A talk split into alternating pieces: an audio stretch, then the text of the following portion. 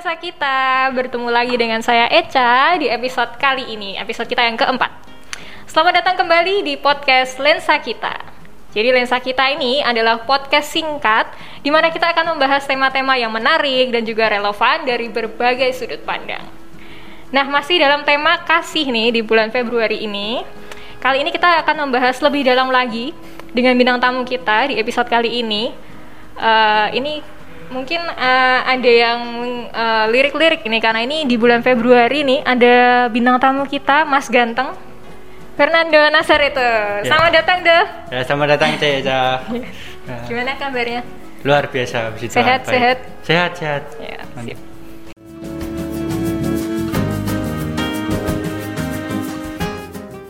Oke, sebagai dasar tema kita hari ini ya, Do ya.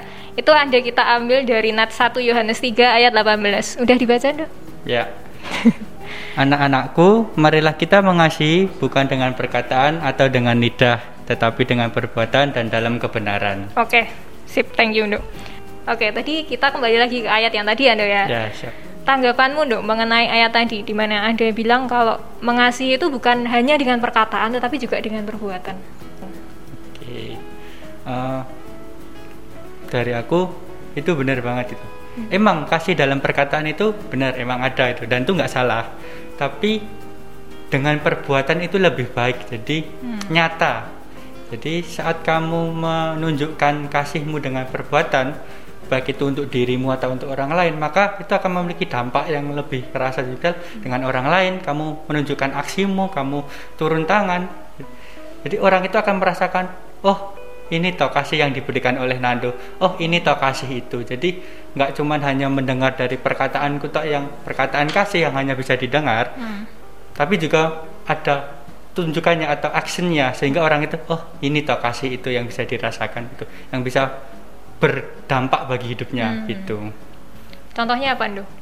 Uh, contoh kecil ini waktu kecil nih biasa kan biasanya waktu kita dulu SD gitu karena kita jadi hmm. inget nih waktu ngerjakan kan kan ada pensil warna kan mewarna. Hmm. kadang ada yang mau pinjem nih gitu.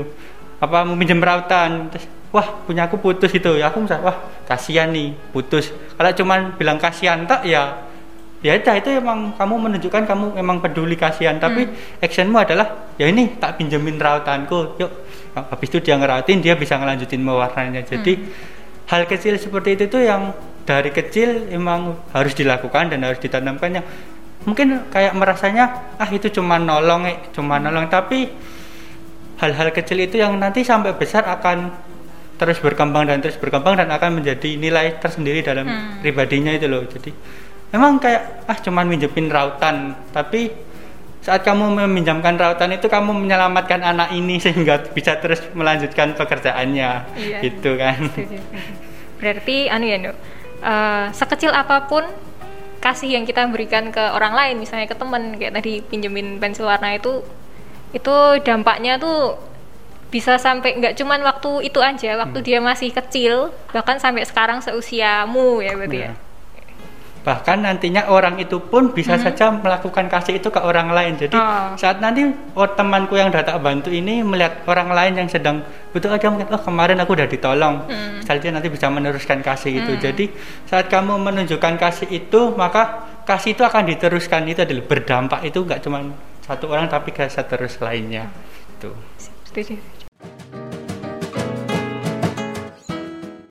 Oke, kita lanjut ya, Ndo ya. Oke, ya. Jadi uh, kita membahas lebih dalam lagi Ndo tentang kasih. Tapi sekarang kasihnya itu kasih antar uh, anggota keluarga. Anda punya keluarga kan? Iya pasti ada. Puji Tuhan ya. Puji Tuhan mas. Ada berapa Ndo di keluargamu? Uh, bapak berapa ibu orang sama uh? satu adikku. Oh, berarti ya. empat ya? Empat ya sama aku empat. Uh, jadi perwujudan kasih dalam keluargamu tuh contohnya seperti apa, Nduk? Mungkin oh. kamu bisa cerita sharing-sharing pengalamanmu di keluarga tuh tentang kasih ya gimana? Ya. Uh, mungkin kasih orang tua dan anak ya. Hmm. Uh, sekarang kan aku udah kuliah nih, hmm. di mana aku kuliah, adikku sekarang udah SMA.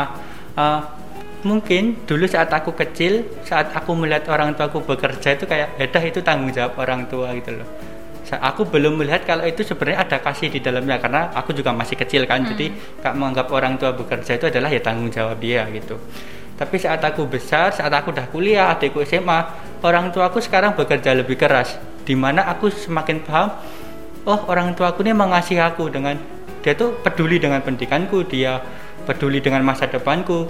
Orang tuaku semakin bekerja keras sehingga aku pun merasa walaupun uh, mereka yang membiayai bukan biayanya kan bukan untuk langsung ke aku nih tapi untuk ke perkuliahanku kan. Tapi di situ aku bisa melihat kasihnya tuh mereka semakin kerja keras. Itu menunjukkan kalau kerjaan itu bukan hanya tanggung jawab gitu loh bagi orang tua tapi di dalamnya ada kasih yang begitu besar dari hmm. orang tua yang mempedulikan anaknya untuk masa depan anaknya. Dan itu tadi orang tuaku pun tidak mengharapkan nanti kalau udah besar gini gini gini gini ya kan udah tak biaya ya apa gimana. Hmm. itu tadi kasih itu tanpa syarat gitu loh. Jadi kasih orang tua itu sangat menggambarkan apa itu kasih gitu. Hmm.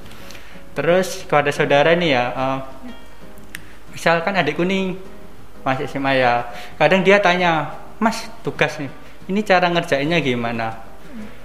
Aku bisa langsung uh, mungkin aku kalau males kalau ya udah ini jawabannya B misalnya gitu ya. Hmm ya udah dia tahu jawabannya tapi dia kan nggak tahu caranya kalau hmm. aku menunjukkannya gini loh sini aku ambil buku aku ambil pensil ini tak ajarin caranya gini-gini hmm. karena saat aku memberitahu caranya dia kan akan juga tahu gitu loh cara hmm. mengerjakannya jadi bentuk kasihnya tuh nggak cuma sekedar kamu tak kasih tahu jawabannya tapi kan adikku nggak tahu ini caranya gimana hmm. lah maka dari itu aku menunjukkan caranya tuh oh gini gini gini gini sehingga dia tahu gitu loh oh gini gini jadi aku memberi dampak sehingga dia tahu oh cara mengerjakannya gini itu perwujudan kasih. Kalau sekedar kasih jawaban mah dia tanya internet kan pasti bisa ini jawabannya apa. Tapi aku sebagai kakak bertanggung jawab dia harus tahu nih caranya gimana. Jadi aku mengujikan kasih dalam kayak gitu.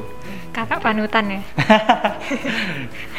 Jadi uh, supaya mengasihi di keluarga ini bisa terwujud loh. Nggak cuman ke papa mama sama adik. Itu tentu uh, ada banyak faktor yang uh, mempengaruhi seperti misalnya keterbukaan atau misalnya komunikasi yang baik antar anggota keluarga. Nah, menurutmu apa sih hal yang paling penting supaya uh, kasih itu bisa terwujud di dalam keluarga? Balik lagi ke pertanyaannya. Jadi hmm. yang paling penting ya komunikasi itu sendiri. Jadi terkadang kita mau dikasihi. Tapi kan setiap orang kadar pekanya beda-beda ya. Kadang kita lagi merasa susah hati kita mau cerita tapi ah aku nggak mau cerita aku maunya dia peka aku aku maunya adikku peka aku maunya orang tua aku peka. Kalau gitu terus ya nggak nyambung kom yeah. ada komunikasi sehingga nggak nggak saling mengerti satu sama lain. Jadi harus mau saling komunikasi. Komunikasi yang terbuka. Jadi mau cerita mau sharing orang tua pun mau turun ke ke ke masa anaknya atau orang tua mau terjun nih ke masalah anaknya mau mempertanyakan ataupun hal kecil itu hal sekecil apa pun itu gitu loh. Jadi komunikasi itu harus lancar dulu dalam segala hal. Jadi jangan jangan maunya dimengerti tapi kamu hmm. harus kalau emang orang di sekitarku emang sulit nangkep perasaan hatiku ya ngomong aja gitu hmm. loh. Karena pasti keluargamu mau mendengarkan kamu gitu loh. Dan aku yakin orang namanya keluarga pasti mereka jadi pendengar yang baik gitu loh. Jadi salah ya itu tadi juga penting itu adalah pendengar yang baik ya. Jadi saat ada yang bercerita mungkin banyak orang yang mau mendengarkan tapi sedikit yang menjadi pendengar yang baik. Jadi Setuju. sangat penting untuk menjadi pendengar yang baik walaupun mungkin kita nggak bisa ngasih saran apa mungkin adikku ada masalah nggak bisa ngasih tapi setidaknya mendengarkan aja ceritanya dengan baik tanpa perlu menggurui ya. Jadi kadang banyak orang mau mendengarkan lalu jatuhnya menggurui kan hmm. itu malah membuat orang yang cerita menjadi down gitu loh. Jadi menjadi pendengar yang baik itu penting. Jadi komunikasi yang baik menjadi pendengar yang baik itu yang utama sih menurutku. Itu. Wah, nggak kerasa doh. Kita sudah selesai nih, doh. Yeah. Gimana rasanya, doh?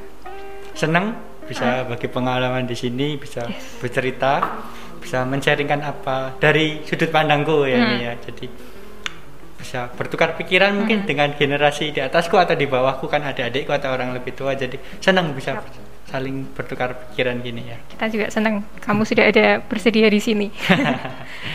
Jadi tadi kesimpulannya adalah uh, menurut Nando kasih itu adalah sebuah dasar dasar apa pun dalam uh, setiap kegiatannya, setiap kegiatan kita, lalu kasih itu nggak cuman kita ucapkan, aku mengasihimu, aku menyayangimu, aku mengasihimu, tapi juga dengan perbuatan, betul dong? Ya. Dengan perbuatan yang tentunya itu akan memberi dampak bagi orang lain dan juga bagi diri kita, kita jadi bahagia loh. Dan juga ak- akhirnya nanti akan merantai, orang lain akan menyambung ke orang lain, ke orang lain, ke orang lain lagi gitu. Dan ketika kasih di dalam keluarga itu kita perlu adanya komunikasi, komunikasi yang Yes. baik. Kita harus menjadi pendengar yang baik bagi pasangan kita yang sudah menikah ya.